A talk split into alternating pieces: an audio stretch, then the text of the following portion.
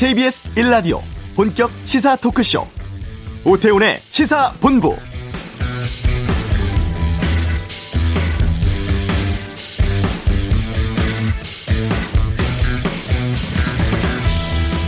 밤새 중부지방에 강한 비가 내리고 접경지역의 수위가 올라가면서 오전 11시를 기해서 한강 본류에 홍수주의보가 내려졌습니다.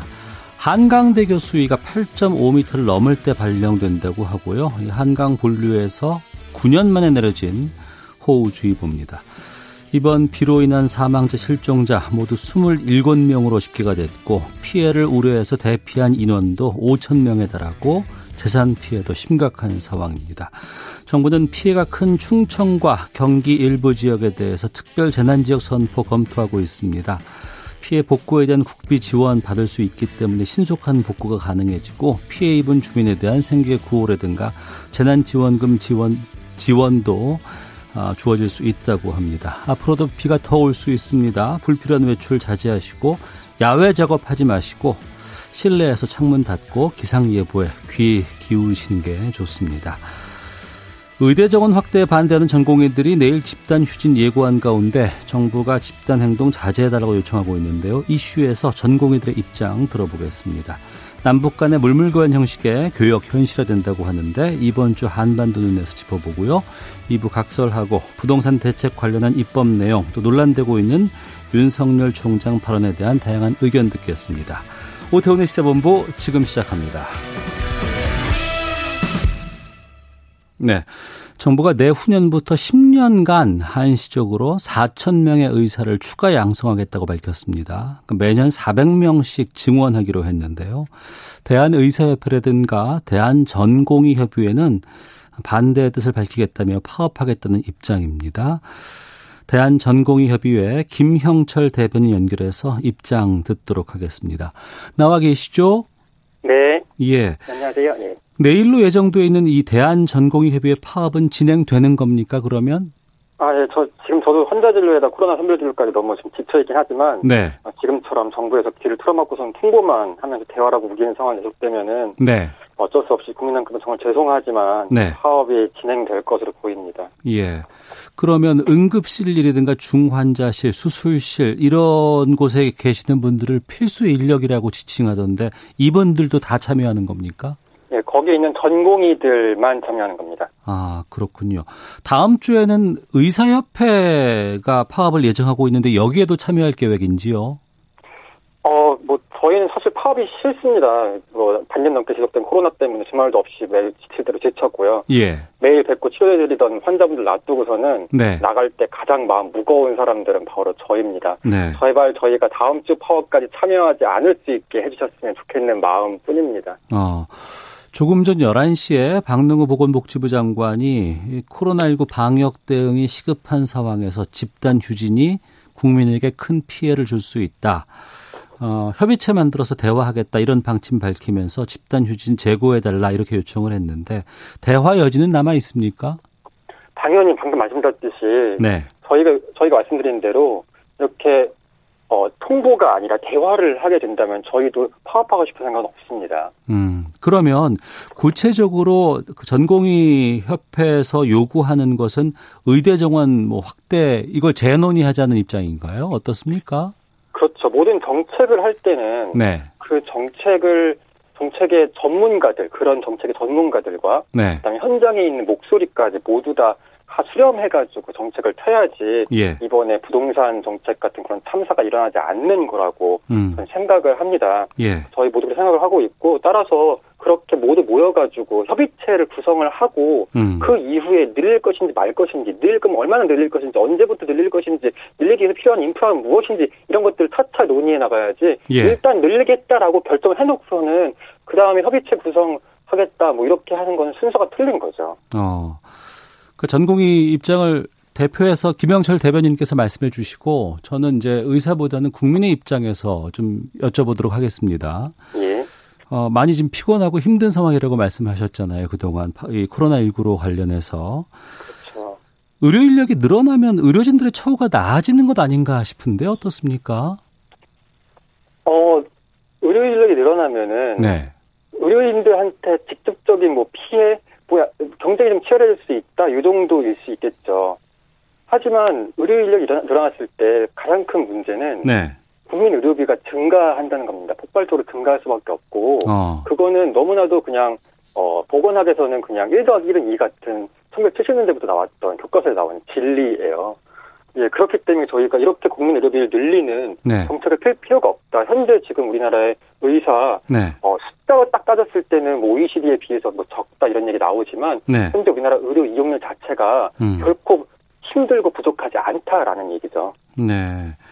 그러니까 그 정부에서는 의사 수 자체가 방금 말씀하셨던 것처럼 OECD와 비교해 봤을 때 절대적으로 부족하다고 지금 얘기하고 있는데 방금 김형철 대변인은 그렇지 않다라고 말씀하셨어요. 여기에 대해서 좀 구체적으로 말씀을 해 주세요. 부족한 게 아닙니까, 그러면? 네. 그러니까 인구 1,000명당 의사 수가 적다라고 이제 정부에서 얘기하는 건데 예. 그거는 의료 이용의 용이성을 나타내는 수많은 기준 중에서 아주 작은 부분입니다. 예. 앵커님 뭐 콧감기 걸렸을 때 네. 회사에서 점심시간에 이비인후과 전문의 만나고 싶다고 마음먹으면 쉽게 만날 수 있잖아요. 그렇죠? 그다음에 어깨 아파가지고 직근제 정형외과 같은데 전문의 만나는 거 어렵지 않습니다. 네. 우리나라에서 환자가 의사 처음 만나기 위해서 초진 보기 위해서 전문의 만나기 위해서 걸리는 평균 시간 21분이에요. 그런데 우리나라보다 1,000명당 의사수가 훨씬 많은 미국 같은 경우에는 네. 24일이 걸려요. 네. 24분도 아니고 24시간도 아니고 24일이 걸려요. 예. 그러니까 1,000명당 의사수 자체가 그렇게 중요한 문제가 아니라는 거죠. 그것뿐만 아니라 의사수가 몇 명인지가 중요한 게 아니라 현재 지금 활동하고 있는 의사수가 몇 명이니까 더 중요한 거고 네. 인구 밀도를 고려한 의사수가 얼마큼인지가 더 중요한 거고 네. 그런 것들이 의료 이용이 얼마나 쉬운지를 나타내는 훨씬 중요한 지표예요. 게다가 우리나라는 네. 출산율 0명대 인구 소멸국가에 가깝잖아요. 반면에 의사수 증가율은 OECD 거의 최고 수준이에요. 네. 이게 뭐 요즘 나온 새로운 얘기가 아니고요. 옛날에 국민의 정부 때부터 참여정부 때까지 정부에서 발간한 그런 보건복지 백서 이런 게 있었는데 네. 거기에서 우리나라 의사수가 과잉 일거라고 계속 청구를 계속했어요. 그래가지고 의대 정원을 조금 줄이기까지 했습니다. 근데 그게 한 15년도 안 됐어요. 네. 근데 그때는 지금보다 훨씬 출산이 높았거든요. 출산율이. 근데 그때보다 출산율이 지금 훨씬 낮아진 상태에서 네. 의대 정원 늘린다 그러면 의사수 과잉될 거는 뻔한 겁니다. 그러면 그 의료 현장의 현실을 제가 잘 몰라서 여쭤보는 건데 네. 근무 시간을 요즘 많이 좀 감축하는 추세잖아요. 의료진들의 네. 뭐 과로사 얘기도 나오고 잠을 못 자면서 환자들 돌본다고 하는데 의사 수가 많아지면은 이 근무 시간 단축 같은 것들도 좀 현실화될 수 있지 않을까라는 생각이 들기도 하는데요.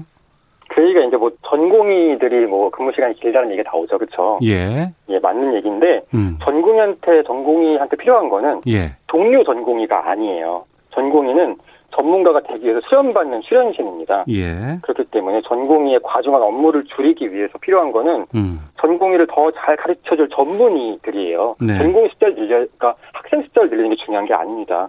그래서 예를 들면 뭐 주방장 밑에서 요리하는 요리사 5명이 있는데 네. 손님이 많아가지고 일이 막 힘들다고 10명을 늘리면은 훌륭한 요리사가 훌륭한 셰프가 나오겠어요 거기서? 안 나오죠. 그럴 때는 주방장 밑에 부주방장을 지명팀 새로 고용을 하는 게 네. 예, 이 질과 업무의 양 모두를 해결할 수 있는 방법인 거죠.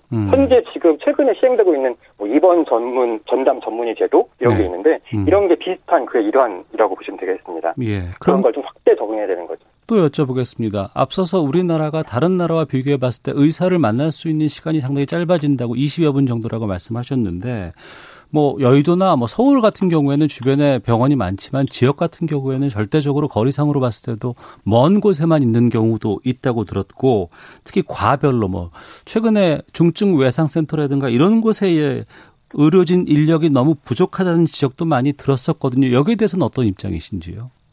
그 중증 외상 하면은 유명하신 분 있죠. 이국정 교수님 유명하잖아요. 예, 그렇죠? 예. 근데 맨날 이야기하시는 거 있죠. 수술하면 할수록 적자여가지고 병원에서 눈치 보고 예. 그런다는 얘기 많이 하시잖아요. 많이 못 믿으시고 잘 와닿지 않으시는 것 같은 진짜입니다. 그거. 네. 외과 수술 대부분이 원가 보존율이 70%도 안 돼요. 그러니까 네. 100만 원짜리 수술 한번 하면은 30만 원씩 손해를 보는데 그 과를 가는 사람이 있다는 게 신기한 정도죠. 그렇죠? 네. 예, 기피과 인력 부족 문제 같은 해결은 굉장히 복잡하고 어려운 일이에요. 수가를 보전해주면은 결국은 의료비가 증가할 테니까요. 네. 그렇지만 확실한 거는 그렇다고 해서 그 의대생 숫자를 늘려서 해결하겠다라는 거는 결국 기피값 문제 해결도 못하고 국민 의료비만 폭발시키게 되는 겁니다. 모든 걸 다 잃는 정책인 거죠. 그럼 지금과 같은 인력 구조상으로도 충분히 어려움들을 해결할 수 있다라는 입장이시네요. 그렇죠. 충분히 해결할 수 있고 의사의 배치가 문제인 거고 그 배치에 대해서 전문가들이랑 치밀하게 논의를 해야 되는 건데 그 배치에는 신경 쓰지 않고 현재 지금 의사들 뭐가 문제여서 파이프가 옆에서 새고 있는지를 생각하지 않고 더 많이 때려붙겠다고 하면은 새고 있는 파이프로 더 새는 것도 더 많아지겠죠 당연히. 의료 인력 배치가 중요하다고 말씀하셨어요. 그러면은 전공의들 입장을 대변하시는 상황에서 어떤 방식으로 의료 인력 재배치가 돼야 된다고 보시는 거예요? 그냥 기피과 같은 경우에도 마찬가지입니다. 기피과에 방금 말씀드렸듯이 기피과 처우 개선이 굉장히 중요해요. 이거 어떤 사람들은 수가 인상 이렇게 좀 약간 왜곡해서 말하는데 저는 수가 인상이라고 말하고 싶지 않습니다. 그냥 처우 개선입니다. 원가 100만 원짜리 수술하는데 200만 원 받던 거 300만 원 달라 이런 얘기 아니거든요. 100만 원짜리니까 지금 70만 원밖에 못 받으니까 100만 원이라도 받게 해달라 이런 거거든요. 너무 당연한 거예요. 기피과는 지금 정부의 정책이 만들었습니다. 그리고 그런 걸 좀 정상화, 처우 개선을 해달라. 이게 일단은 배치에서 가장 시급한 문제인 거죠. 그러니까 기피과에 대한 처우를 좀 개선해 주면 의료 인력 배치 같은 것들은 원활해질 수 있습니까? 당연히 그게 첫걸음이겠죠. 알겠습니다. 하지만 지금 앞서서도 지금 말씀 안 해주신 부분이 있기 때문에 하지만 또 청취자께서 이런 질문 주셔서 윤미정님 같은 경우에 대형 병원은 일부 진료 받기 위해서 몇 시간씩 기다려야 합니다. 최규현님은 지방은 의료 인력이 많이 부족합니다. 전북, 무주, 진안, 장수 쪽은 산부인과 의사 없어서 출산하기 위해선 전주까지 나와야 합니다라는 의견도 주셨고 방금 5964님은 피부과 갔는데 3시간 기다려서 의사 선생님 1분 상담 받았습니다. 지방입니다라고 주셨거든요. 지방 쪽은 어떻게 보고 계십니까 그러면? 지방 쪽에 의사가 부족한 거는 의사뿐만 아니고 지방 쪽의 모든 인프라 다 지금 부족합니다. 서울 부동산 값이 비싼 이유가 모두가 서울 살고 싶어서잖아요. 의사라고 해서 강제로 지방에 보낼 수 있는 방법은 없죠.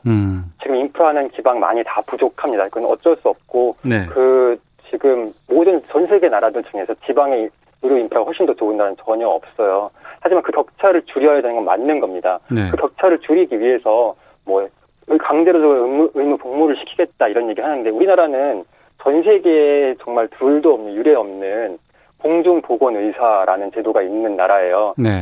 의사들 수천 명을 매년 지금 지방에 격오지로 보내가지고 3년씩 강제로 복무를 시켜요. 남자들 같은 경우에는. 그런 상황에서도 지금 지방에 의사가 부족하다라는 거는 단순히 인력 문제가 아니라는 거죠. 인력을 늘린다고 해결될 문제가 아니라는 거죠. 지방에서 근무하는 것에 대한 인센티브 같은 것들 외국에서 시행하고 있는 그런 제도를 좀 생각할 필요가 있지 거기서 인력을 늘린다고 해서 지방 격차가 자동으로 해결될 거다? 이건 너무 아니라는 생각인 겁니다.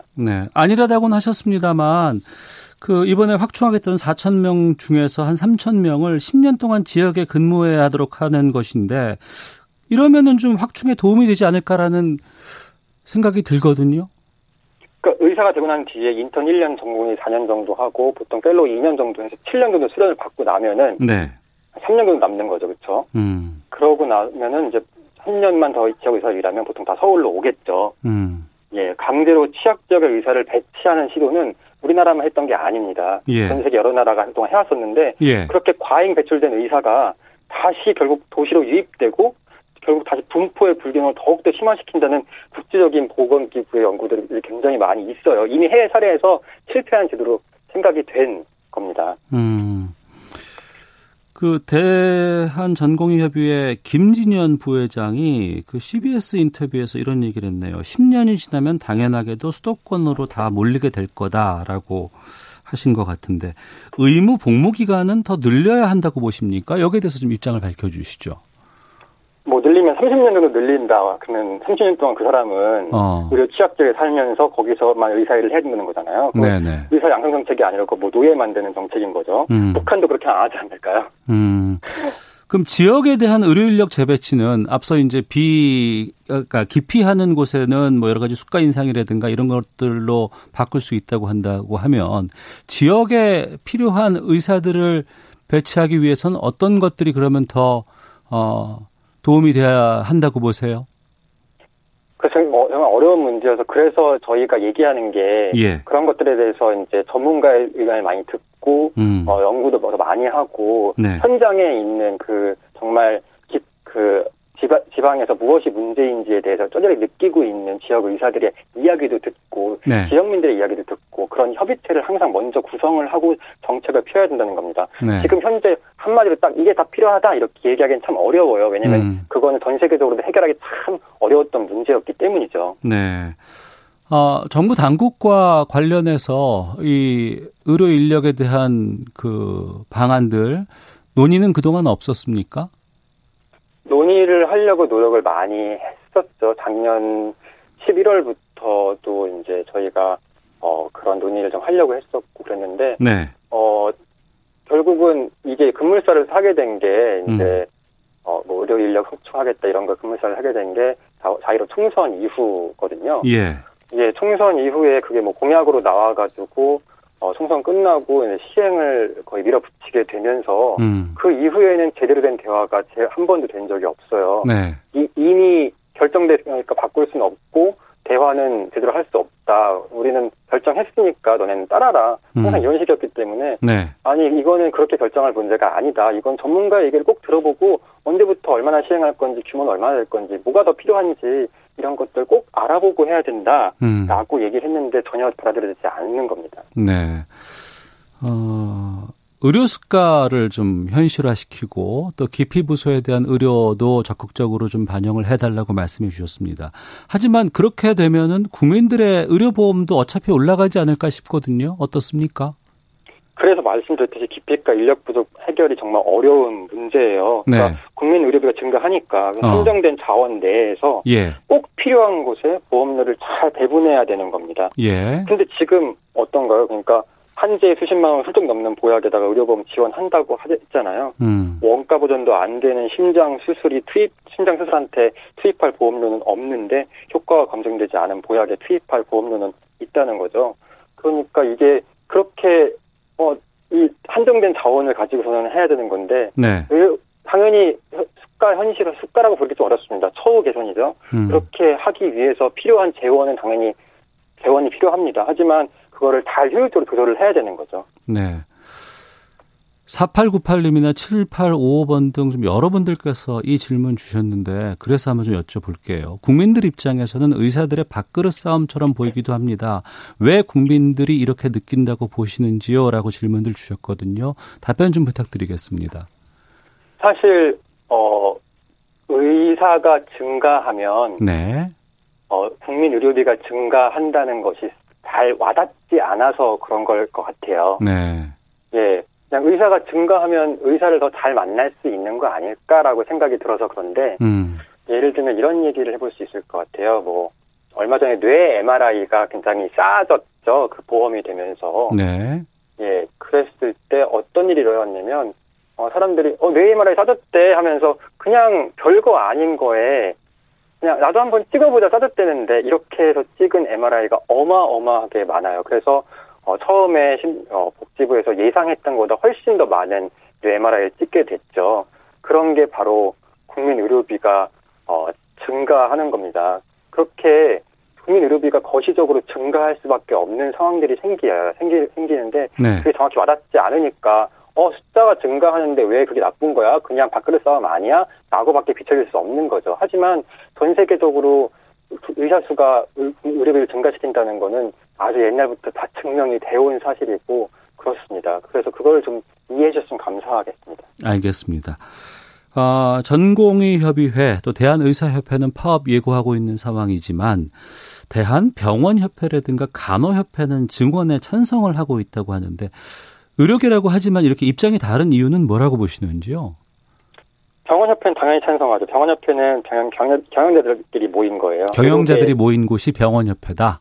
네. 예. 의료계의 전경련 같은 곳입니다. 거기는. 노사관계. 예. 값싼 노동자들을 대거 공급하겠다는 정책에 반대할 만한 사용자는 없는 거죠. 박수를 다 치겠죠. 취약한 노동자를 양산하겠다는 정부 정책하고 딱 맞아떨어진 거죠. 그리고 간호협회는 성명서를 제가 여러 번 읽어봤는데 네. 지역 간호사제 도입하라는 내용이 처음부터 끝까지고요. 의대 정원을 창성한다는 말은 딱 한 글자 써 있는데 네. 왜 지지한다는 얘기는 한 마디도 안 써 있긴 해요. 많은 고민하지 않고 쓴 것 같고 제가 같이 일하는 간호사 선생님들 모두 똑똑해갖고 네. 저런 말 쉽게 안 하시는데 간호협회가 과연 일선 간호사 선생님들 생각을 잘 반영했는지는 의문이긴 하네요. 오늘 11시에 그 박능후 보건복지부 장관이 담화했잖아요. 네. 예, 그리고 이제 뭐 만나서 얘기를 더 해보자 뭐 이런 얘기도 좀 한 것 같은데 만나실 의향은 있으십니까? 당연하죠. 저희는 말씀드렸듯이 네. 저희는 파업하기 너무 지치고 힘들어요. 지금 코로나 때문에도 지금 되게 바빠 죽겠는데 네. 예, 파업하는 거 정말 싫습니다. 그리고 환자 두고 나와야 되는 건 저희예요. 얼마나 마음이 편하겠습니까? 정말 저희는 하고 싶지 않아요. 당장 오늘 당장이라도 네. 그래 우리 그러면은 전문가 얘기도 들어보고 왜 늘려야 되는지 얼만큼 늘릴 건지 뭐가 필요한지 이런 거 다 논의를 해보자라고 하면은 저희는 파업할 이유 없습니다. 당연히. 알겠습니다. 문자가 참 많이 오곤 있는데 동의 문자도 있지만 그렇지 않은 문자들이 더 많다는 얘기는 좀 제가 드려야 될 것 같고 물론 코로나19 상황에서 의료 인력들이 고생하시는 것 그리고 저희들이 감사하다는 것 다 덕분에라는 말씀들 참 많이 하곤 있습니다만 글쎄요. 좀 정부와 잘 협의하셔서 원활한 결과 좀 얻었으면 좋겠다는 입장을 좀 전하도록 하겠습니다. 오늘 말씀 감사합니다. 여기까지 듣겠습니다. 고맙습니다. 예, 감사합니다. 예, 대한전공의협의회 김형철 대변인이었습니다. 자, 이어서 이 시각 교통정보 확인을 하고 라디오 재난정보센터 재난 관련 소식까지 듣고 오겠습니다. 교통정보센터 김은아 리포터입니다. 네, 팔당댐과 소양강댐 방류로 한강 수위가 높아지면서 오전 11시를 기해 한강대교에 홍수주의보가 발령됐습니다. 한강 수위가 계속 올라가면서 서울시내 주요 도로 통제도 계속되고 있는데요. 현재 강변북로는 마포대교와 한강대교 사이 양방면이 전면 통제고요. 이 여파로 일산 쪽은 성수대교에서 한강대교 쪽으로 차량들이 거의 서 있다시피 합니다. 반대 구리 방향은 난지나들목에서 마포대교 쪽으로 많이 밀리고 있습니다. 올림픽대로 공항 방향은 통제 구간이 더 늘었는데요. 이제 통제가 한남대교에서 염창나들목까지고요. 잠실 쪽은 가양대교에서 동작대교까지 전면 통제되고 있습니다. 노들길 양화대교와 한강대교 구간도 역시 지날 수 없습니다. 동부간선도로 상황도 궁금하실 텐데요. 의정부 방향 녹천교에서 수락 지하차도 구간을 제외한 양방향 전 구간이 통제고요. 이 영향으로 특히 동일로, 영동대교 쪽 정체가 극심한 상황입니다. 기상 상황에 따라 이 교통 통제 상황이 달라질 수 있으니까요. 차를 가지고 이동하실 때는 꼭 확인 후에 나오셔야겠습니다. KBS 교통정보센터였습니다.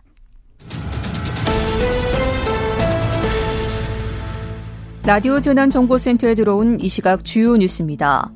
중앙재난안전대책본부는 오전 10시 반 기준으로 이번 호우 사망자가 16명으로 늘었다고 밝혔습니다. 실종자는 11명이고 이재민은 1,600여 명입니다. 오늘 오전 11시 30분쯤 강원 춘천시 서면 의암댐에서 경찰선이 와이어에 걸리면서 이를 구조하려던 고무보트와 행정선 등 3척이 전복됐습니다. 1명은 탈출하고 7명이 실종됐습니다. 한강 홍수 통제소는 오늘 오전 11시를 기해 한강 본류에 홍수주의보를 발령했습니다. 한강 본류에 대한 홍수특보는 2011년 7월 홍수주의보 이후 9년 만입니다. 서울 한강 잠수교 수위가 오늘 오전 10시 반 기준 11.04m를 기록하며 닷새째 차량 통제가 계속되고 있습니다. 한강공원에 대한 통제도 계속되면서 서울 시내 하천 43곳 가운데 도림천, 청계천 등 하천 18곳이 출입 금지입니다. 임진강물이 불어나면서 홍수 위험에 밤새 인근 지역 주민 1,200여 명이 대피했다가 수위가 낮아지면서 대다수 주민들이 집으로 돌아갔습니다. 연천군 관계자는 오후에 대피령을 해제할 수도 있다고 밝혔습니다. 지금까지 라디오 재난정보센터 정한나였습니다.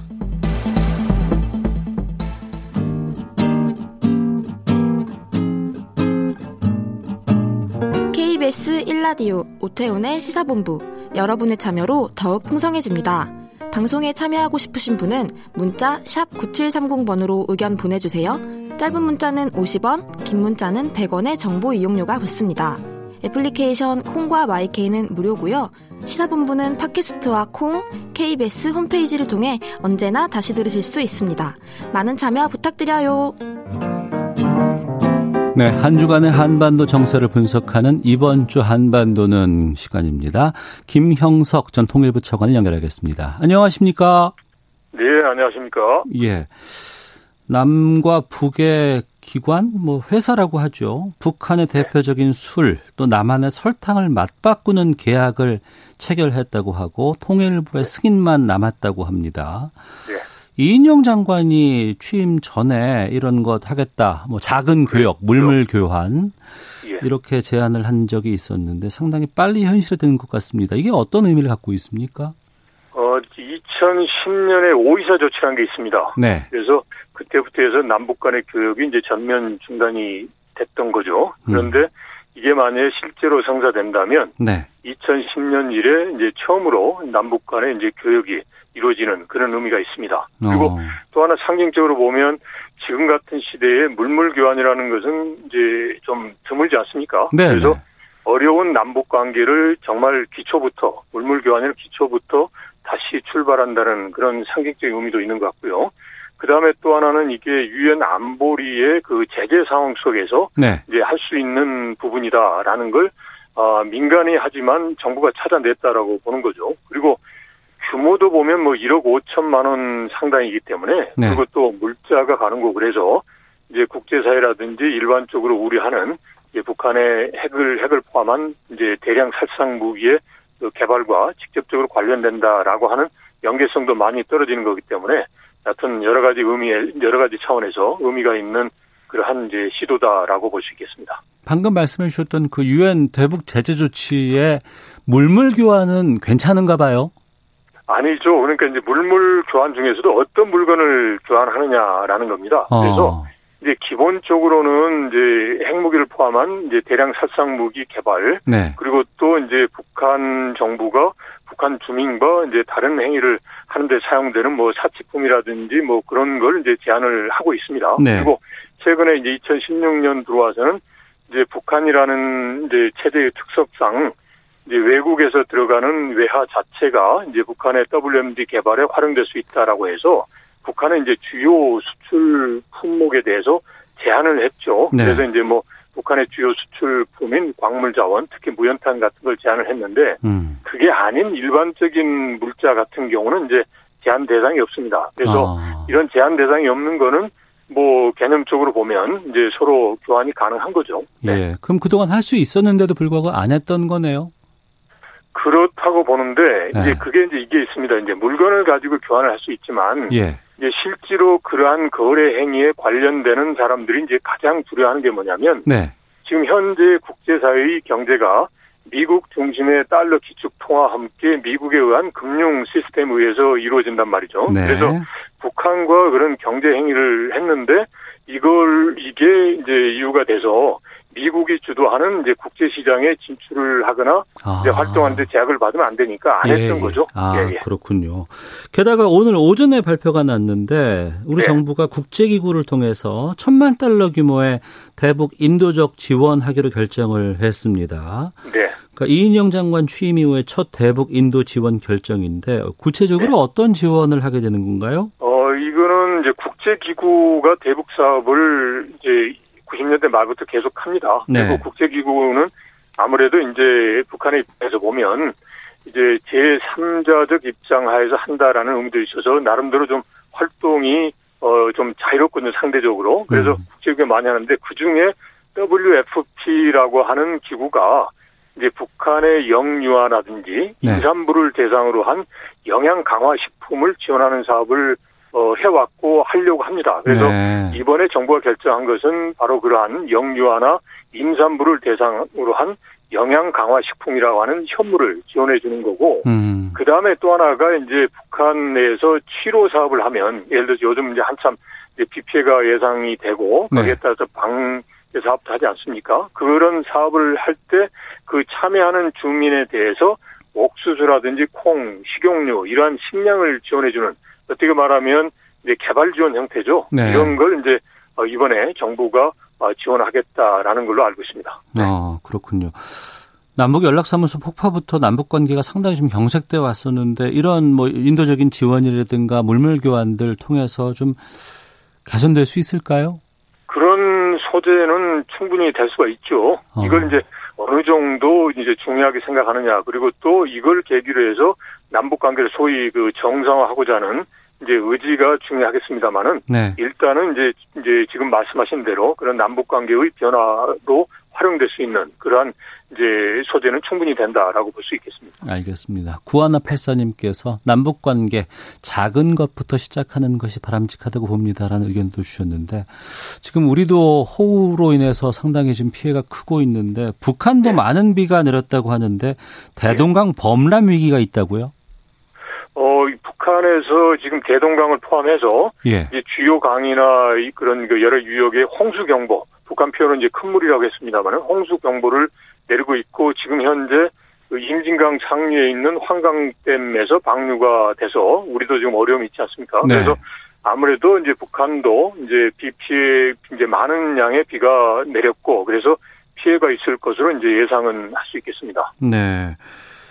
워낙에 지금 많은 비가 내려서 우리 여러 가지 시스템을 가지고도 이 비 피해를 막아내기가 쉽지 않은 상황인데 북한의 수해 복구 능력은 어느 정도나 될까요? 이제 나름대로 예방을 한다고 합니다만은 기본적으로 이제 치산 치수라든지 그다음에 이제 댐이나 제방 이런 인프라 부분이 약하지 않습니까? 네. 그리고 또 물이 제대로 빠져나가기 위한 하수도 이런 부분도 문제가 있기 때문에 이제 이것도 있고 그리고 또 하나는 이제 우리하고 달리 이제 기상 상황을 예측할 수 있는 그런 이제 능력이 매우 뒤처집니다. 그러니까 네. 이제 아무래도 사전 대비하는 게 늦을 수가 있죠. 그래서 과거에도 보면 이제 북한에서 이제 우리의 경우는 나름대로 그런 이제 그 보강된 인프라라든지 사전 예보에 의해서 피해를 최소화하지만 북한은 네. 그렇게 하지 못하는 경우가 많았습니다. 그래서 이번의 경우도 아마도 뭐 그 정도 상황으로 갈 가능성이 높지 않나라고 좀 우려스럽게 보입니다. 네. 그 북한이 임진강 상류에 있는 환강댐. 네. 이 수문을 최근 세 차례 개방을 했는데 사전 통보 네. 없이 개방을 해서요. 우리 측 네. 임진강 수위가 갑자기 큰 폭으로 올라가기도 했습니다. 네. 이건 원래 사전 통보하기로 합의를 했었잖아요. 그렇죠. 2010년에 이제 2009년에 합의를 했죠. 2009년에 네. 연천 지역에서 6분이 사망한 사고가 있었고 거기에 따라서 당국 간의 합의를 해서 사전 통보하기로 했죠. 그래서 네. 그리고 2010년에 한 차례 한번 통보는 하기는 했는데 네. 그 이후에 이제 남북 관계가 여러모로 좀 껄끄럽게 되고 경색되고 그러다 보니까 하지를 안 한 거죠. 그래서 이 부분의 경우는 남북 간의 합의의 존재 여부를 떠나서 네. 북한 지역에서 방류를 하면 이제 이게 남쪽으로 흘러오고 피해가 예상되지 않습니까? 네. 그러니까 이거는 어떤 뭐 정치적이나 또는 이제 군사적 이념적 문제를 떠나서 이거는 통보해 주는 게 자연스러운 게 아닌가 싶습니다. 네.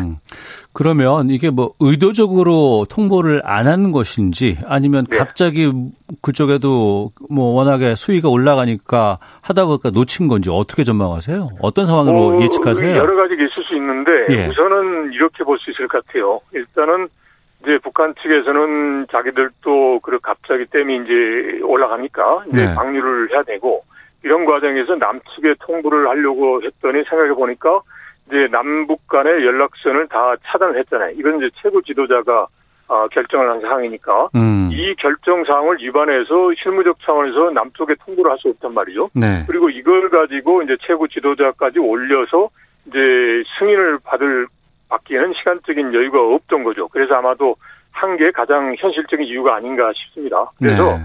우선 여기에 대해서 우리는 일단 유감 표명을 했지만 네. 이런 부분에 대해서 남북 간의 공유하청과 관련해서는 이제 사전 통보를 해라라고 우리가 공식적으로 요구하는 게 필요할 것 같고요. 예. 그렇다면 북한에 관련된 당국에서 남쪽에서 이런 요구가 있었다라고 해서 위로 올릴 수가 있거든요. 네. 그러니까 이제 북한이란 체제 특성상 이제 실무 차원에서 사전에 이렇게 건의하기는 어렵습니다. 그런데 이제 이걸 남쪽에서 제안을 하면 네. 상황 보고식으로 이런 남쪽에서 왔다라고 해서 몸 변화를 줄 수 있는 거죠. 알겠습니다. 그래서 예, 그런 것 같습니다. 네, 이번 주 한반도는 김형석 전 통일부 차관과 함께했습니다. 오늘 말씀 고맙습니다.